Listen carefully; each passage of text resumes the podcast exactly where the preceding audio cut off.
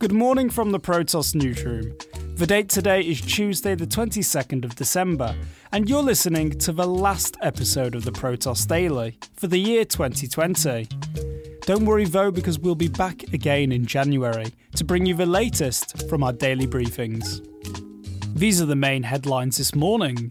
The Security Exchange Commission has officially accused Ripple Labs of selling $1.3 billion in unregistered securities over seven years. Bitcoin's volatility is bringing huge returns for Wall Street's data driven quant funds, and Ledger's CEO does his best to reassure customers that its devices are totally secure moving forward. At the present time, Bitcoin is trading at $23,800, up 2.6% in the past 24 hours. Monero is the best performing top 20 asset in the past day, up 9%, while Ripple the worst, down over 27%. We're back again with Ripple Labs and its struggle with the Security Exchange Commission, as the worst is confirmed for Ripple CEO Brad Garlinghouse. Charges have now been filed against the fintech company, Garlinghouse, and co founder Christian Larsen over what authorities say is $1.3 billion of unregistered security sales sustained over the past seven years. In addition to that billion, the Security Exchange Commission also says Garlinghouse and Larsen exchanged billions of XRP for labour and other market making services, and even personally dumped $600 million worth of the cryptocurrency, all which should have been registered with the Security Exchange Commission. Stephanie Avakian, director of the Security Exchange Commission's Enforcement Division, said in a press release quote, "We allege that Ripple, Larsen, and Garlinghouse failed to register their ongoing offer and sale of billions of XRP to retail investors, which deprived potential purchasers of adequate disclosures about XRP and Ripple's business, and other important long standing protections that are fundamental to our robust public market system. Founded by Jed McCaleb and Chris Larsen, Ripple has been around since 2012 and was created to facilitate cross border payments. McCaleb left the project in 2013 and went on to fork the project to create Stellar Lumens, and he himself has been dumping millions of dollars worth of his own XRP stash regularly since then. As for Garlinghouse, he called the suit fundamentally wrong as a matter of law and fact. However, many industry insiders have long held that Ripple Labs fulfills this criteria as a security, with separate civil lawsuits piling up from disgruntled investors who share the Security Exchange Commission's disapproval. XRP is still down more than 80% since its peak in early 2018, despite doubling since November. However, the news that the Security Exchange Commission is out for blood has caused the token to drop over 40% in a matter of days, dashing hopes that the asset might follow Bitcoin and hit a new all time high anytime soon. While the situation looks grim, it's still unclear just how severe any punishment might be. The Security Exchange Commission is seeking fines and disgorgement, meaning that Ripple Labs could end up having to pay back some of the cash it's raised so far. But, considering the ringleaders of previously billion dollar unregistered crypto sales have ended up paying peanuts to settle their cases, it's anyone's guess how far the Security Exchange Commission decides to go this time. The CEO of embattled crypto wallet maker Ledger appeared on the popular What Bitcoin Did podcast yesterday to express regret over the devastating hack that exposed a quarter of a million of its customers to cybercrime. Pascal Gauthier assured customers that Ledger devices are safe, despite the huge data leak, and promised to keep the community updated on any developments in the case. So far, authorities haven't formally announced any leads. Earlier this year, hackers raided Ledger's servers, stealing a treasure trove of sensitive data, including names, phone numbers, and physical mailing addresses of customers. The French company initially claimed that just 9,500 users had been affected, but that number has now expanded to more than 277,000 after the full version of the database wound up online over the weekend.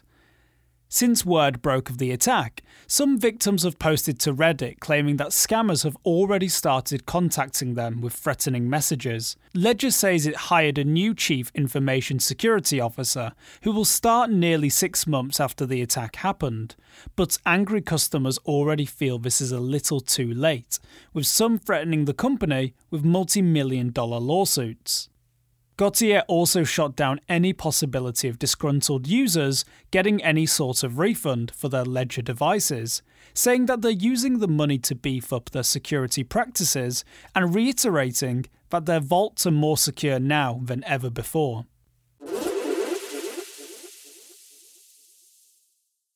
A number of Tor sites belonging to the world's largest illegal online payments card broker, Joker's Stash, went offline yesterday, less than a week after its blockchain powered domains were targeted by US authorities. An ongoing and coordinated operation by the FBI and Interpol took down and seized four of its DNS sites last week. However, this latest outage is more than likely caused by the site's operators themselves, rather than those seeking to shut it down. Joker's Stash usually avoids the attentions of the authorities by operating from several different domains, including ones kept alive by a decentralized blockchain network. But last Friday, a number of seizure banners appeared on four of its sites, severely disrupting user activity. Representatives were quick to reassure its clientele that any disruption would be temporary and went to great lengths to point out that all blockchain versions of the site would be back to work soon and promised Tor versions of the site remained unaffected. However, as of Monday, the Tor versions of the site were unavailable. But what might seem like a big win for the feds may, according to cybersecurity experts, be a temporary blip at most, with Joker's stash absence from the dark web likely temporary, while the owners move a number of sites to new servers. Joker's Stash has been in business since 2014 and is the world's biggest purveyor of stolen payment info. And while there's no exact details as to how much money has flowed through the platform overall, details of around 43 million payments have shown up on Joker's Stash in the past 12 months. Bitcoin's rediscovered volatility is attracting computer powered quant funds to crypto, with some raking in loads of cash by trading out the market in recent months. One quant insider told Bloomberg that their crypto fund Cambrian, which manages some $35 million, is up around 120% this year after employing a careful strategy prioritizing scaling back investment rather than buying more. This protected the fund against Bitcoin's 25% slide at the start of the coronavirus pandemic in March and has been paying off ever since. Quant funds rely on high tech algorithms to flag out and act on trade signals. The overarching idea being that the market follows certain trend lines that can be exploited for profit.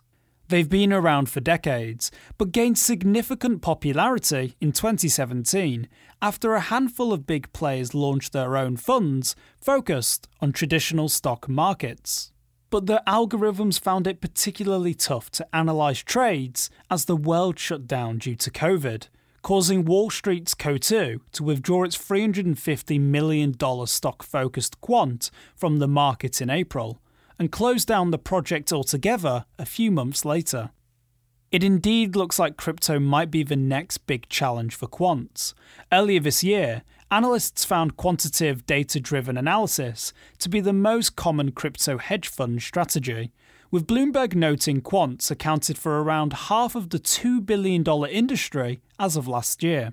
One Hong Kong based quant trader told reporters, quote, The crypto markets are more volatile and the platforms are less trustworthy at some level. There are a lot more low hanging fruits that exist if you're strategic. And now for something a little more breezy. Sailors are now racing across Italy and Hong Kong for a Bitcoin prize pool, courtesy of the race's sponsor. The Liberty Bitcoin Youth Foiling World Cup, backed by Liberty Bitcoin Fund, will take place in three stages over the course of 12 months, with the winners heading back to dry land one whole Bitcoin richer, currently worth around 23,000 US dollars. The Cup, which was originally set to be hosted in Hong Kong before COVID struck, will take place in February next year to January 2022. Earlier this year, crypto exchange Bitstamp sponsored a mountain bike race, awarding a shared 1.5 Bitcoin prize pool to the top three finishers. Thank you for listening. To stay up to date with the latest from the world of crypto, make sure you subscribe to the Protos Daily on Spotify, Apple Podcasts, and all other major podcast providers.